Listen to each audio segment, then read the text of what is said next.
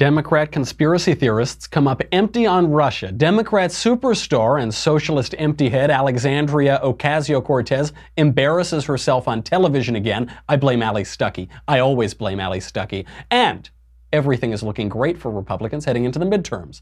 So the left is resorting to rehashing long dead history and renaming entire cities because leftism is nothing but a tale told by an idiot, full of sound and fury, signifying nothing. We'll talk about that. We will talk about the sound and fury of leftism with comedian Jamie Kilstein uh, when he comes on the show to discuss how he broke his addiction to SJW online slacktivism. Jamie is a true breath of fresh air in Hollywood, e- even for a lefty. Finally, we will discuss why entitlements are impossible to repeal on this day in history. I'm Michael Knowles, and this is The Michael Knowles Show.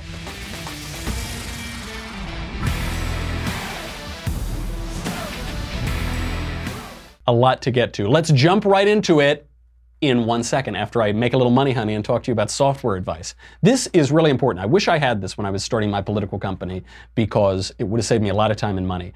When you're dealing with a real head scratcher, having your go to person to call is a no brainer. And that is why you need software advice.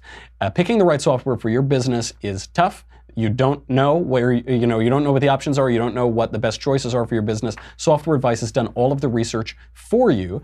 Their team of advisors can point you in the right direction. You can start working more effectively right away. And here's the catch folks. Everything's got a catch it's completely free. That's the catch. There's no catch. It is an unbelievable service. I really, really wish I had this. You would be foolish not to try it out. Go to softwareadvice.com slash Knowles, K-N-O-W-L-E-S. Answer a few short questions about your business. You'll be connected with an advisor to discuss the best software options for your needs. Talking to an advisor takes just 10 minutes or less, and it will save you. I, will tell you, I remember starting a business. I remember working in businesses in the low stage. It can take weeks to figure out the right software. You can waste a lot of time and money. Don't do it. Whether you're a medical professional, construction manager, or HR pro, you name it, anything else, software advice will save you time and help you make a more informed decision. End the software struggle today. Go to softwareadvice.com slash Knowles, K-N-O-W-L-E-S, like Beyonce, to get started. That's softwareadvice.com slash Knowles, K-N-O-W-L-E-S, like Beyonce, to connect with a software advi- with an advisor for free, softwareadvice.com slash, slash what?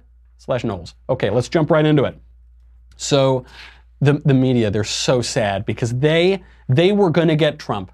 They were going to get him. This was going to be the big midterm splash. It was going to s- create the blue wave. Democrats were going to sail in over all of the crimes, the high crimes and misdemeanors that President Trump committed. Uh, what do we have? Mayor Giuliani, take it away. This is very damning for, for Trump. There's criminal liability here for the president on the horizon with these claims. Well, Is was that a true? lot of laughter. Rudy Giuliani, President Trump's attorney, former New York City mayor. I've been sitting here looking in the federal code trying to find collusion as a crime. it's not. Collusion is not a crime. Collusion is not a crime. We had Professor Alan Dershowitz come on the show the other day to talk about this. It's not a crime. they have been trying to find a crime. They've said there is something with Russia, there's something nefarious, and they've been using this vague word collusion. President Trump colluded, but that doesn't really mean anything. What is collusion? What is collu- where, where is the crime of collusion defined? Nowhere, because it's not a crime. It's a vague scare word to try to make you think that President Trump is like Boris from Rocky and Bullwinkle, you know, Boris and Natasha. And uh, so they've been waiting. They said, well, they're going to, Manafort's going to get something, isn't he? Or, uh, I'm sorry, Mueller is going to get something. For instance, with the former uh, campaign chairman Paul Manafort, or with Papadopoulos, or with this guy, or with that guy. We're going to get him. We're going to get him. And they've come up short. They've come up with nothing. Right now, Manafort is heading to trial, and uh, we, we know what the trial is going to be about. We know this is about Paul Manafort had set up shell companies. We know that he accepted a lot of Ukrainian money. We know that he laundered a little bit of money. He kept it in offshore bank accounts. What has not been mentioned, what all analysts are saying likely will not be mentioned in that Manafort trial, is the 2016 election, President Trump, or really Russia at all. That just isn't there. So the big get, the big scalp that special counsel Robert Mueller has so far doesn't seem to have anything to do with what Mueller was appointed to investigate. They got nothing. They've got nothing. And so they keep harping on that vague word. They say collusion. There's collusion. What's collu- What's the crime of collusion? Alan Dershowitz came on the show. He said President Trump could have called up Vladimir Putin, said, "Hey, Vladdy, I got some favors for you if you can release those emails if you've got them." Even that would not be a crime. Even that is not against the law. So they, they've really come up empty. Uh, CNN knows this. CNN knows this. They ran a headline this morning. I took a screenshot of it. I love it. This is a big headline on Apple News, and I take a CNN screenshot almost every day because they get more and more ridiculous. The headline was Trump opens window into his rage with Mueller attack. That was that's the news headline. That was on Apple News, like the main thing when I woke up this morning. And I think they might be projecting a little bit. I think CNN is opening a window into its own rage because they can't get anything on Trump. They aren't able to impeach him. He hasn't committed a crime. So they say whenever you read that Trump Trump opens the window into his rage, is that is that like poetry or is that is that you know a, the beginning to a novel or is that the news? It's certainly not the news. Uh, this brings us to the next peg. They were really hoping, okay, we can't get anything with President Trump. We, we don't have any crimes that he committed with Russia. So we're going to run our superstar, energetic candidate, the far left, running on the Democrat wing of the Democrat Party. She's going to sail us to victory, except she doesn't know anything. Here is Alexandria Ocasio Cortez. But one of the things that we saw is if people pay their fair share, if corporations and the ultra wealthy for example, as Warren Buffett likes to say, if he paid as much as his secretary paid, 15%, if he paid a 15% tax rate. Uh, Warren Buffett pays millions and millions and millions of dollars in taxes. His secretary pays, presumably, I don't know, tens of thousands of dollars in taxes, if that. But also, she said, you know, that we've got to get him to pay 15%. Now, she actually messes up the Democrat talking point on this. The Democrat talking point is that the zillionaires are only paying 15%. They should pay more. They should pay 30%. So she doesn't even get the talking point right. But it, the talking point is also totally wrong. Warren Buffett's effective tax rate is around 31%. Uh, his secretary's effective tax rate is around 21%. And when you're talking about 31% of the millions and millions of dollars Warren Buffett makes every year, that's a lot more money than the 21% of the, who knows, $100,000 that his secretary makes, or less. Who knows how much she makes. Uh, so that that just isn't true. Uh, part of the reason that they get away with this talking point is they ignore that, uh, for, uh, first of all, Warren Buffett makes most of his money on capital gains, right? Capital gains, uh, in investment income. But uh, that money has already been taxed at the corporate level. That, that, that, money has been taxed in, in many places before you get to that number. So that is uh, simply not true. She goes on, though. Let's, let's bring on some more untruths from Ms. Ocasio Cortez. If corporations paid, we if we reversed the, the tax bill, but when raised our, our corporate tax rate to 28%, which is not even as high as it was before. Right. Um, if we if we do those two things and also close some of those loopholes, that's $2 trillion right there. That's $2 trillion in 10 years.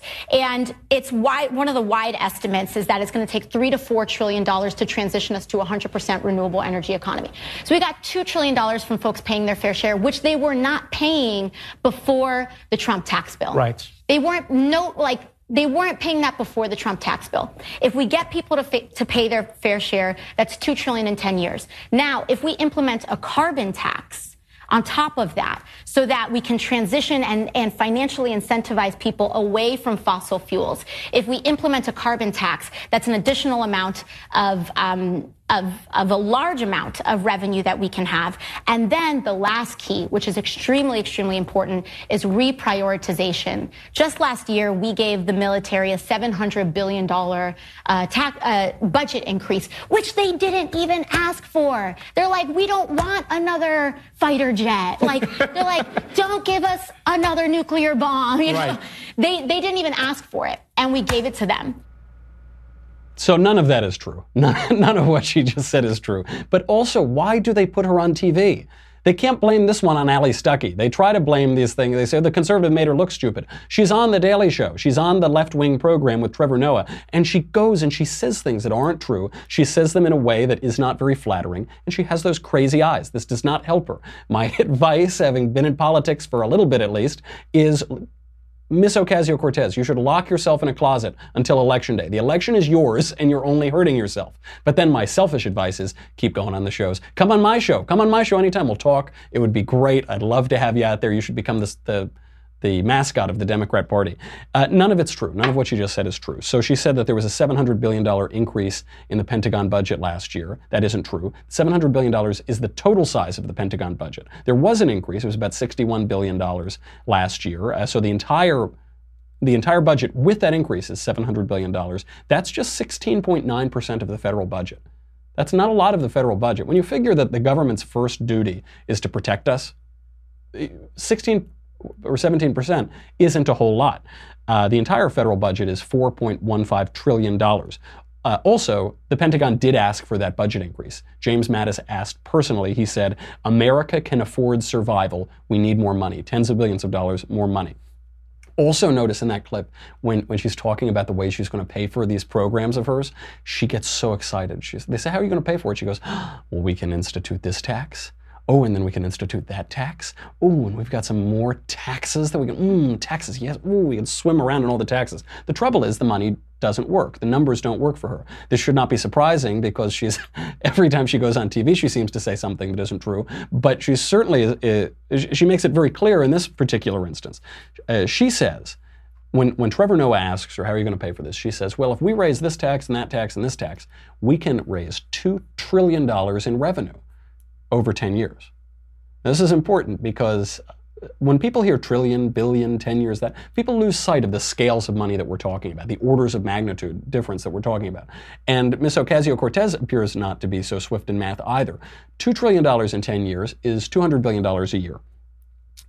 Uh, one of her proposals is Medicare for all, or socialized medicine, socialist health care, uh, everybody is going to be covered by a Medicare like program. The uh, Mercatus Center at George Mason University estimates the cost of this would be three, uh, $32.6 trillion over the course of 10 years. Uh, that is 3.2, 3.3 uh, trillion dollars per year. The amount of money that Ocasio Cortez says that she can raise by all of these taxes, and these are her rosy estimates, is $200 billion. that is more than an order of magnitude off. Where are you going to pay for the other 93% or the 90 plus percent uh, that you need to pay for? She doesn't have an answer for that. To, to put this in perspective, by the way, if, if Medicare for All will cost, according to this study from George Mason, $3.3 trillion per year. Last year, the entire tax receipts paid by American citizens to the federal government was $3.3 trillion. It was that same amount. You would have to double the taxes on Americans, double them, not increase by 5%, not increase by 20%, double the taxes paid to the federal government to pay for Medicare for all. Uh, uh, that doesn't seem like a great case. Doesn't seem like an easy argument for Democrats to make. Doesn't sound like a winning argument. So what are they doing? They're uh, they're they, they they're trying to ignore the reality. We know now that we have 4.1 GDP, 4.1% GDP growth uh, in the last quarter. The Obama economists told us this was impossible. This isn't going to happen. It happened. Joblessness is at record lows. Black unemployment, in particular, is at record lows, which means that the Democrats can't even race hustle going into the election. Crime is down. So, uh, hate crime is down. I, I, don't use that phrase a lot because all crime is hate crime, but even that, even racially motivated or whatever, all of that is down. Uh, there's a religious liberty task force that is being uh, instituted by the Department of Justice. This is try- they're trying to spin this as a racial thing, but the trouble is that uh, black people and Hispanic people and mixed race Americans are more likely to be religious than white Americans, so you can't even spin that. And uh, the President Trump's approval rating has just ticked up to 47%. It's ticked up higher than it was previously at 45%. The way that Democrats are going to try to win this election is by doubling down, rehashing history, spinning false narratives, and getting into the politics of personal destruction. We're already seeing it happen. And uh, we'll get a little bit to that later. I mean, they're, they're going to great lengths to do this. They're trying to rename the city of Austin. so we'll get to that in a little bit. Before we do that, I want to thank on a very courageous man, courageous for a number of reasons, but one because he's one of the few Democrats who's actually agreed to come on my show, Jamie Kilstein. Jamie, thanks for being here, man. How are you? I appreciate it. You, you are one of the few. It, it's you and Tom Arnold, basically. And Tom Arnold is sort of in a, in a class of his own. You know, I'm going to put that on my resume now. Just yeah. Tom Arnold's picture next to me. yeah, right. I was sort of like Tom Arnold. Yeah. Thank you for being here. So yeah, you, no thanks. Jamie, you are you're a lefty. Yeah. You're not a conservative. No. You're you're decided, and you were. Well, we purposely kept me out of here for the headlines, yeah, just so we could actually do the interview. And I wasn't like, hey, I have a list of, of grievances with you. Yeah, yeah, yeah, But you uh, you weren't just a a run-of-the-mill lefty. You wrote for the Huffington Post. You were you were a woke comedian. I was very when you play clubs and all that. Yeah. And that has changed recently. Yeah. What's that about? I mean, I mean, part of it is like, even when I came here. So when I came here, this is the first.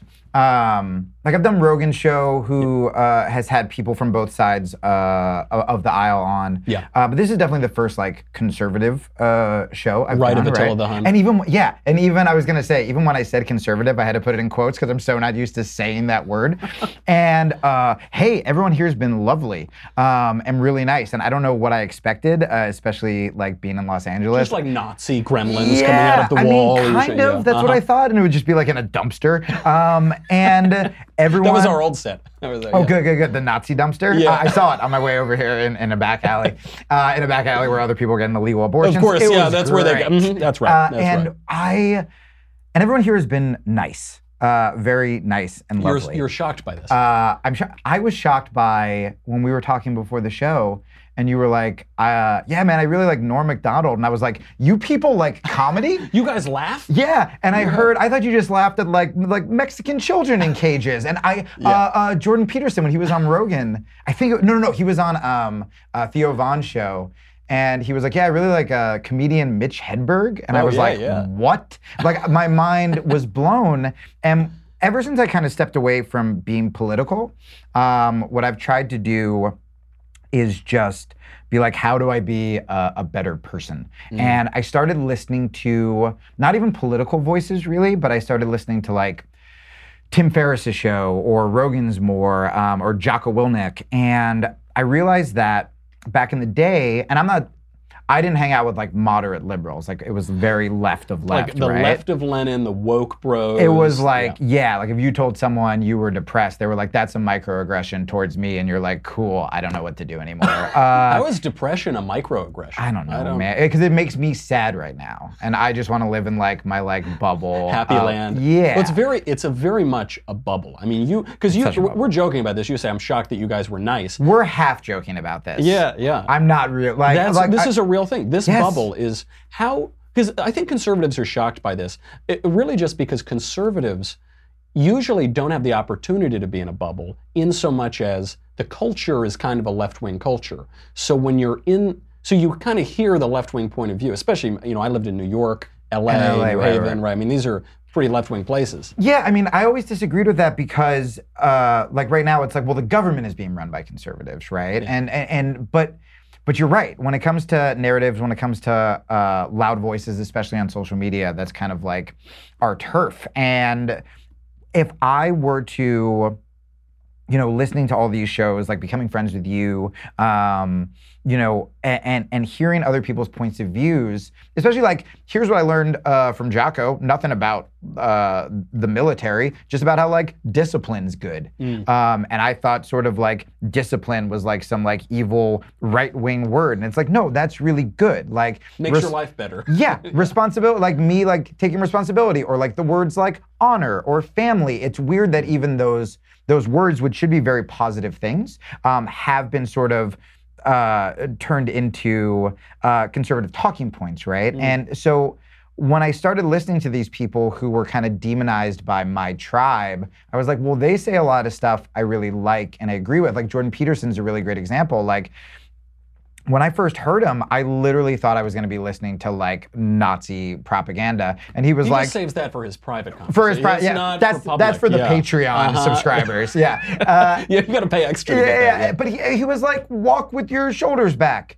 and have confidence and uh, clean up your room. And I'm like, man, so many young men, I needed to hear that stuff. Like, there are a lot of young men who need to hear that. And even me right now saying young men, well, I shouldn't be talking about young men because there are also like uh, Mexican transgender people that I should be talking about. And I, I, I think that we should be talking about like, all people and how to uh, be better towards all people. And me and you disagree on how to do it. But what I'm starting to learn by talking to more conservatives or libertarians is we still want people to be uh, happy and healthy and safe. And if we don't talk about why we disagree um, on the policy, we're never going to actually get to solutions. You know what I mean? How widespread is it, do you think, on the left that they legitimately think right wingers are Nazis or I- hateful or. I think it's. I think it's. I think it's very because I did. Um, That's interesting. and so what what changed? I mean, what what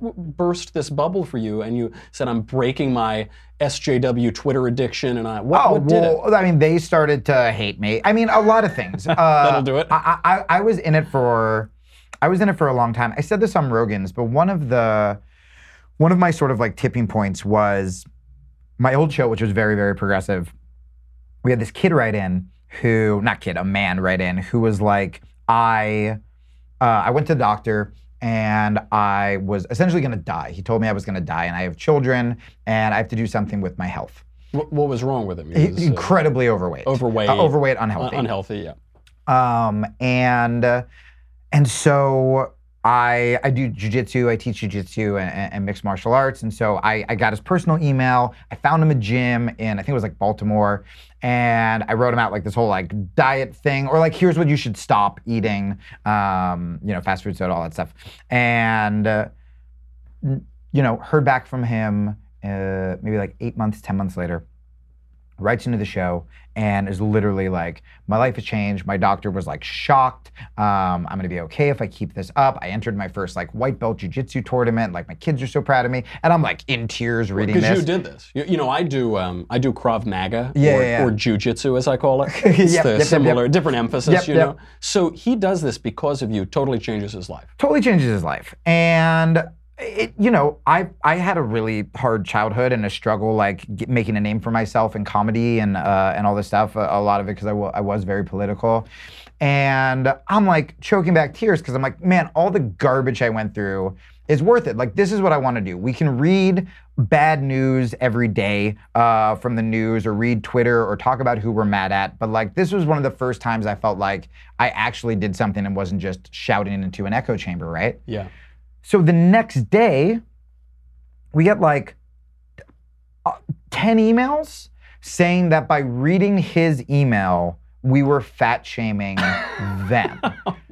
and I have never been more livid in my life because we weren't like, so everyone who doesn't do jujitsu is a fatty and doesn't deserve health care. We were like, here is a very inspirational story about something very specific that this one individual better, decided to do, yeah. and now he's not gonna die. And what I, I hate about uh, God, I guess this is the first time I've publicly said victim culture. Is that what you guys call it? Uh, yeah, um, yeah. What I hate about it is it's like you would rather other people die than take personal responsibility. Mm. Now, what I always say with fat shaming is like, no, you should never make someone feel bad for how they look. Um, there are some bigger people who are actually healthier. That like I have horrible friends who like like all my like hot friends who have weird hot person metabolism who can just eat garbage and like nah, I have a bagel and I like put on five pounds. Um, there are people who can be unhealthy and all those prefaces. I gave all those prefaces, all those liberal prefaces, and we But it wasn't enough. You didn't give wasn't enough And I was like, man, when you would rather somebody, and that's the problem is.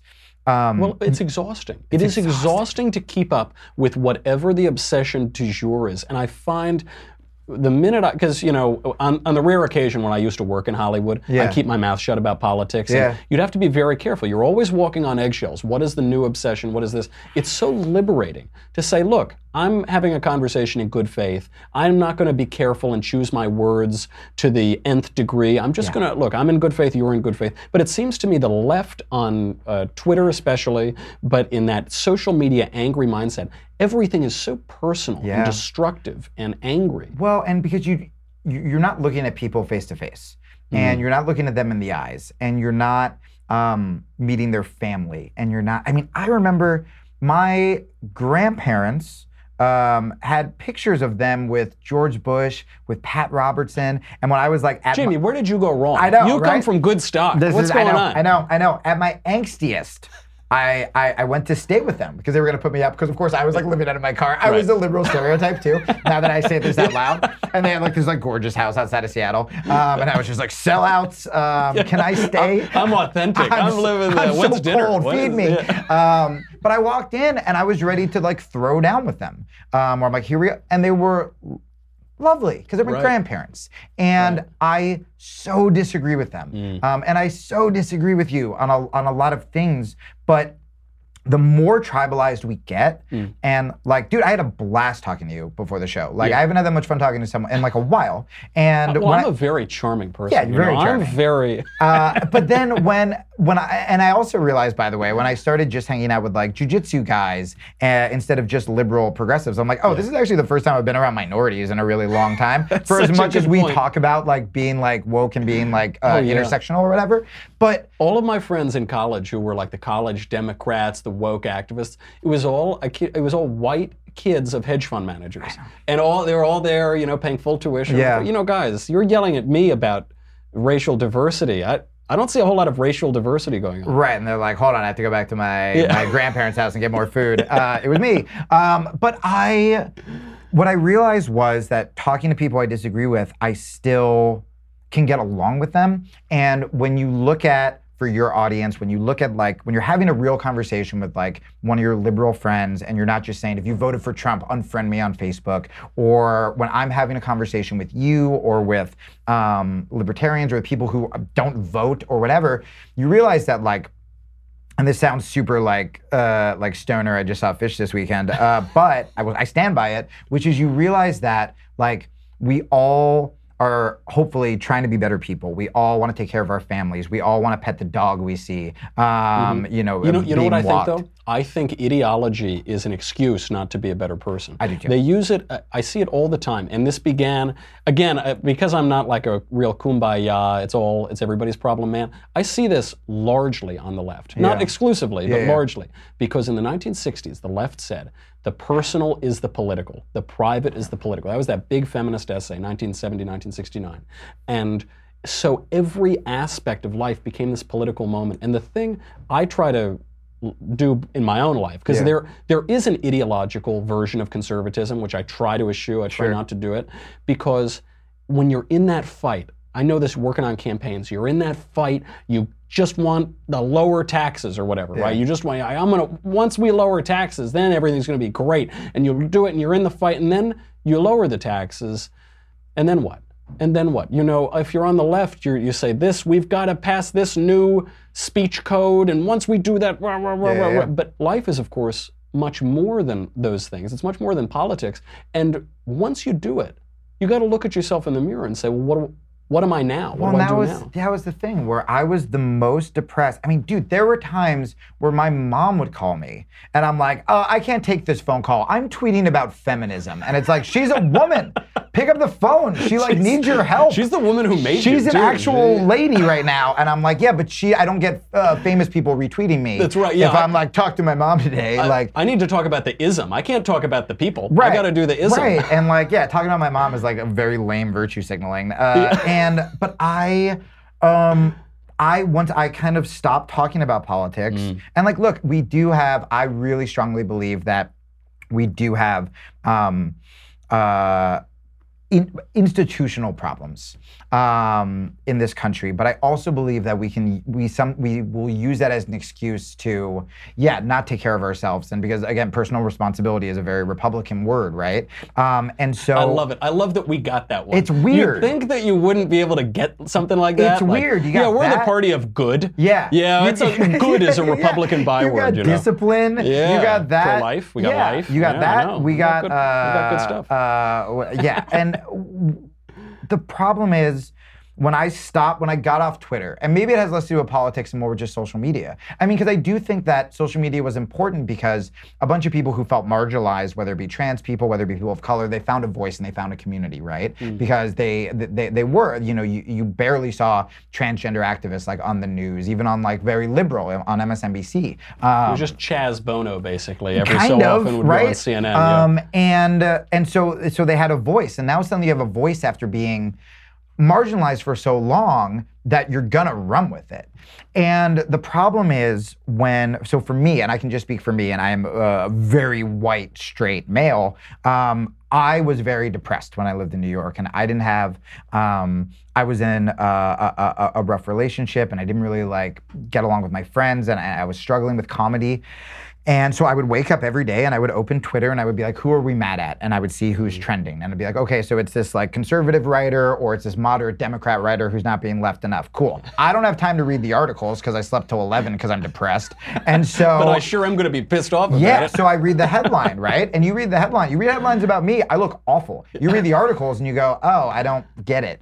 Um, and I read the headline and I'm like, all right, I got to formulate a joke off the headline because like time's ticking and Right. we're going to move on to the next person. So then you come up with a line and you at this person you don't even know. I mean, geez, I still have a screenshot of like Josh Marshall from Talking Points memo writing "F you, freedom fighter" to me because I was harassing him while he was at the beach with his kids, and I'm like, haha. And like, who won? Neither of us. He should have been in the ocean with his kids. I should have been outside instead of like angrily on Twitter, not talking to my wife, not talking to my family, ignoring my poor mom.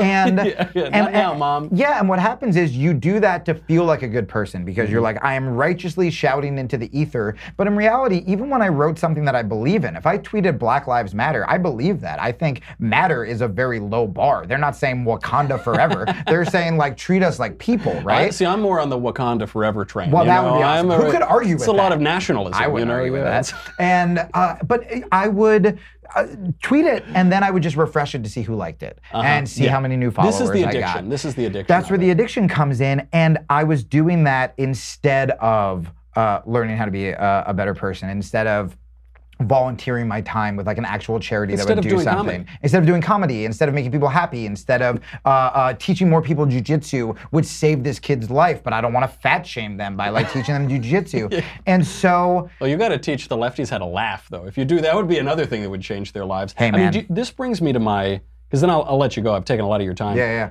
Are are you ever going to work in this town again? I mean, because you're. It's not so. like you're a conservative. You No, are, and I mean, like a left wing guy. What I forgot about comedy is that the majority of comedy is a lot of it is, and this is what, what this is what I missed. Um, which is a lot of comedy is, and why I love comics is they are so open and they're so honest about their screw ups, their their messed up thoughts, and their vulnerabilities. Yeah. And my old crew um, didn't is crew cultural appropriation. yeah, that's My old- appropriating Harvard my- culture. My, yeah. old group of friends um, weren't like that because we were so busy shouting at other people that um, a lot of us wouldn't. Um, me, uh, I can just say me, um, wouldn't talk about our own flaws or examine our own flaws. And what I loved about spending this year hanging out with athletes is athletes are constantly trying to um, improve and they are using uh, discipline and they're reading biographies about like great leaders and like the men aren't afraid to say that like yeah being a man is good and that doesn't mean that you have to be oppressing. So that means that like you So want to like take care of like your family and like you want to like be strong and like be brave and like and that's not a bad thing and those are qualities that women can have too et cetera, et cetera, et cetera. Uh, I'm so used to having to give a million I know, I'm prefaces I'm before. sorry, I'm sorry. Yeah, you don't need you you don't need the prefaces. This is here. why I'm This is a safe space. Afraid. Oh, good. We're in a good, safe good. space now. Good. Don't trigger me. Uh, I'm so afraid to have a kid because I think his first words are literally just gonna be like, "I'm sorry." I'm sorry. I'm sorry. Yeah. Don't. Yeah, I'm sorry. Well, And, yeah. but but I honestly think that like if you just if you spend your life figuring out how you can be a good person and if you take care of yourself 1st Mm-hmm. um, which i always thought was selfish you are going to be in a much better place to take care of other people and to help other people and i think people need to think about how much time are you spending on twitter attacking people instead of making stuff instead of helping people instead of having like looking like the person bringing up your groceries in the eye Yeah. instead of just being like i'm tweeting about the minimum wage it's like well cool you're ignoring the person who's in front of you right now Speaking of Norm Macdonald, he had a, one of the greatest observations I've ever seen on Twitter. Yeah. He said, I've, uh, I'm paraphrasing, I've now realized that Twitter is an excellent place to tell people that you don't like them very much. that's the purpose yeah of it. that's it And now you're outside of it in the real world. And hopefully uh, you'll continue to work. They won't blacklist you. Where so. can people find you? Uh, yes. So if they do blacklist me, everybody, you can support my show. Uh, I have a podcast where I talk about a lot of this stuff. It's far filthier. I found out last minute I couldn't curse. So if you saw me doing this, Yeah, well, uh, that's okay. We forgot to tell Tom Arnold that, and then we had to bleep the entire great, show. great, so. great, great. Uh, it's the Jamie Kilstein podcast. It's free on uh, Stitcher and iTunes, and then I'm at Jamie Kilstein on uh, Twitter. All right, that's it. That's where you go and tweet mean things to Jamie. Don't you, do you it. jerk. I'm so you. happy now on Twitter. I didn't give my Instagram because people aren't mean on Instagram because it's just cats and inspirational quotes. I'm gonna do. I Cats trust you and sort of guys. derrieres Yeah, and- prove yeah. that conservatives are good. My Instagram, which is my my special place, is uh, Jamie Kilstein podcast. Go to that. Go to that safe, special place. Yeah. Uh, Jamie, thanks for being Thanks, here. Braddock. All right, we got to say goodbye to Facebook and YouTube. If you're on Facebook and YouTube, go to Daily Wire and give us your money because we need your money to keep the lights on and covfefe in my cup. Also, because Jamie is known for stealing mugs off of television sets, so I know he's going to take the leftist tears tumbler. Uh, you can. You're going to need this. I mean, these days you're really going to need it. You've got Ocasio Cortez going on the Daily Show. You've got collusion not being a crime. You've got Paul Manafort going to jail for, I don't know, for jaywalking in 1971. There are a lot of things that are upsetting the left these days. Go make sure you get this because otherwise you'll drown in the leftist tears. Uh, and by the way, you'll, you'll need this because I'm headed to DC. I'm going to the YAF conference in uh, two days. I'll be there on Wednesday. So uh, bring it down there. We're going to flood the whole, the whole District of Columbia. Go to dailywire.com. We'll be right back.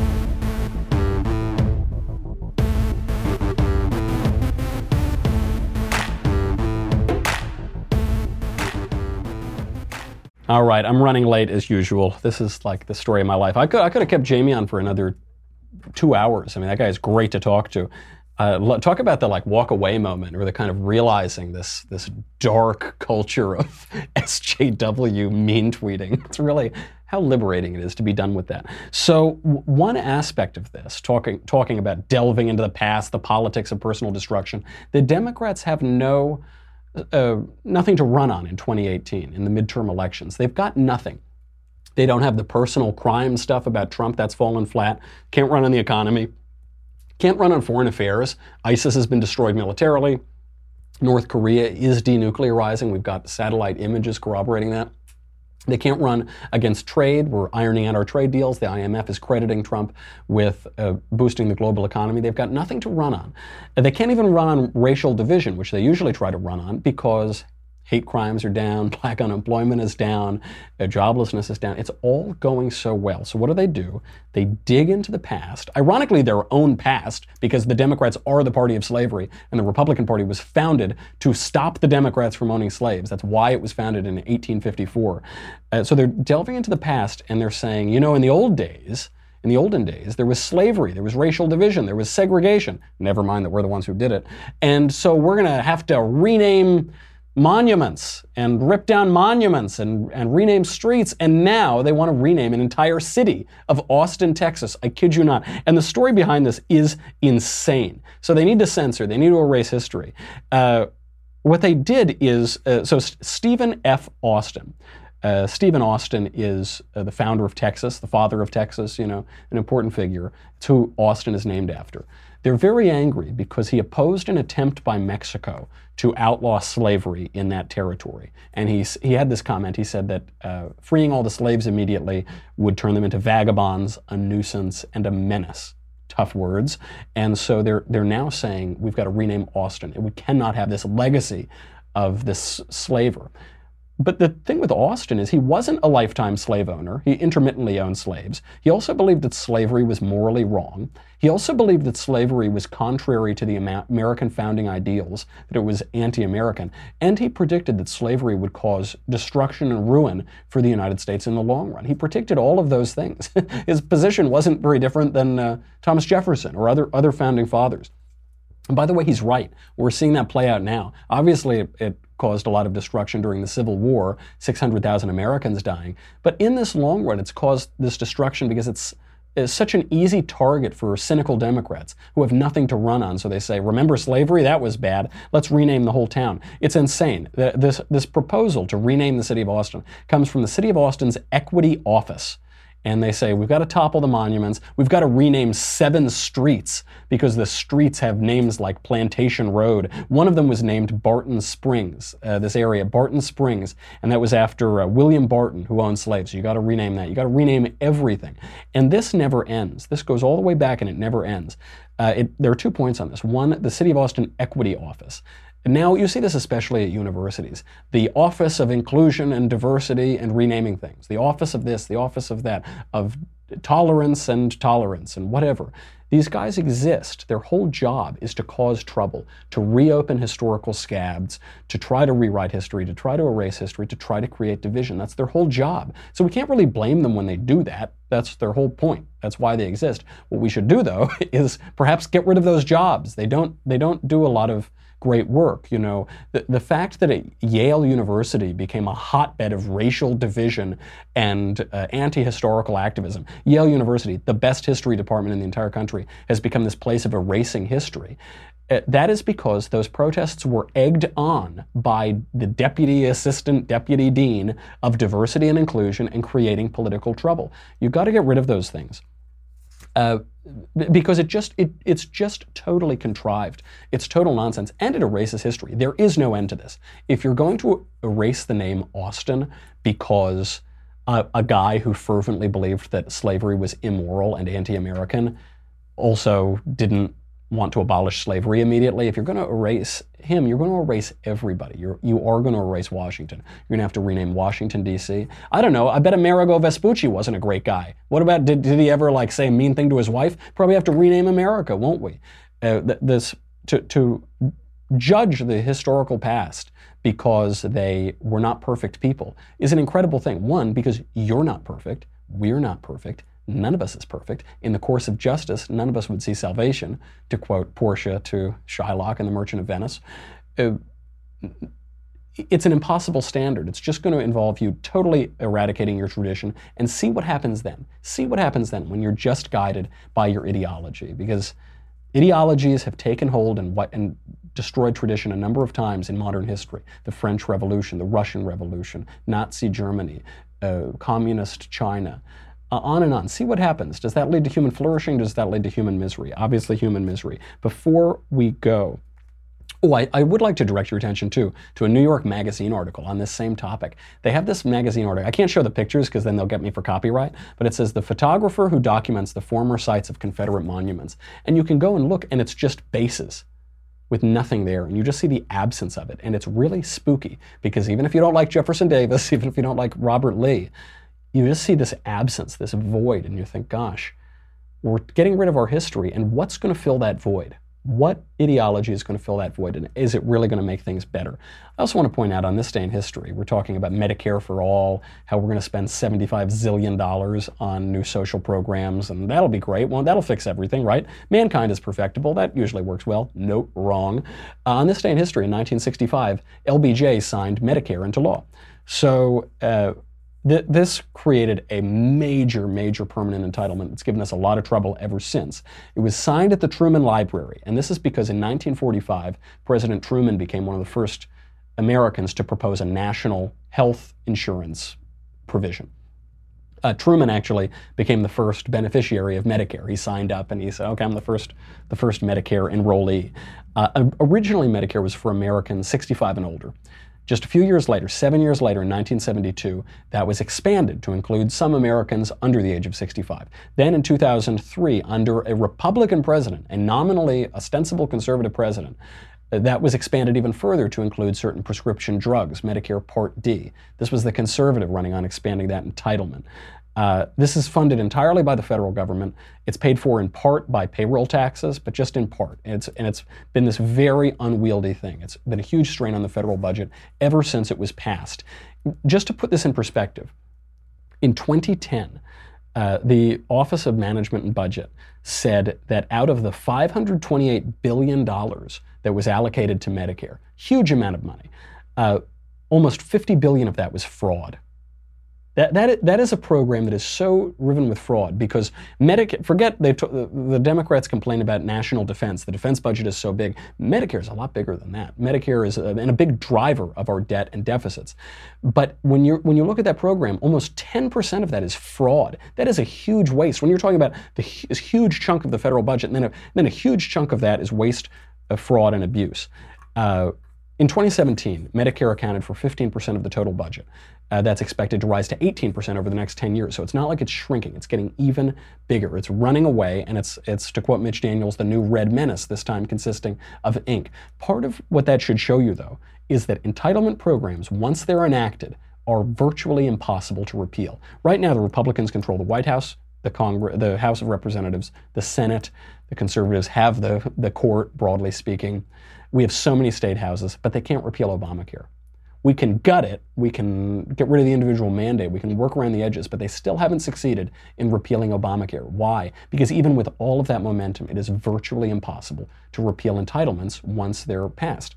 And what an entitlement program is, is a diminution of your freedom. It takes away your freedom. The bigger the entitlement, the less freedom you have, because it means the more of your property the government gets to take, the more of your liberty it gets to demand, and the bigger the government gets, the smaller the citizen gets. If the government that can give you everything you want is able to take away everything that you have. The government's going to give you all that health care. You have to rely on the government for health care. Well, guess what happens when your baby gets sick and you say, I want to take it elsewhere for treatment? Either there's nowhere else to go or the government can say no, as we saw in the United Kingdom happen twice in just the last year, last couple of years. Uh, once that entitlement program is enacted, that liberty is gone. And so when you've got people like Alexandria Ocasio Cortez and lefties and socialists, open socialists saying, we want to enact national health service, we want to, that freedom will be lost permanently. It, there will not be repealing it. It will not come back. And those are the stakes in the election because it's looking good for Republicans. But right now, 42 candidates are running on the left with the official endorsement of the Democratic Socialists of America. They want to do that. They want they know how important it is. They know that once they take away your freedom, you're not getting it back. You got to fight that tooth and nail. And uh, even wackos, even clowns like uh, Alexandria Ocasio Cortez, who doesn't know anything, who gesticulates like a crazy person on Trevor Noah's show, they, they, they are peddling a really pernicious ideology. They're trying to take away your freedom. You got to rebut them every chance you get. Okay, that's our show. Uh, I will see you tomorrow, and then I'm flying over to DC. So if you're in the DC area, maybe I'll see you around there. You can catch me at you know, any cigar bar or the Trump Hotel, you'll, you'll probably see me there. Uh, and because we'll be talking at YAF, at YAF, Young America's Foundation, and there's going to be a really good speech. We're going to be talking about owning the libs, and I, I can't wait to. I can't wait to offer my robust defense of that. In the meantime, I'm Michael Knowles. This is The Michael Knowles Show. I'll see you tomorrow.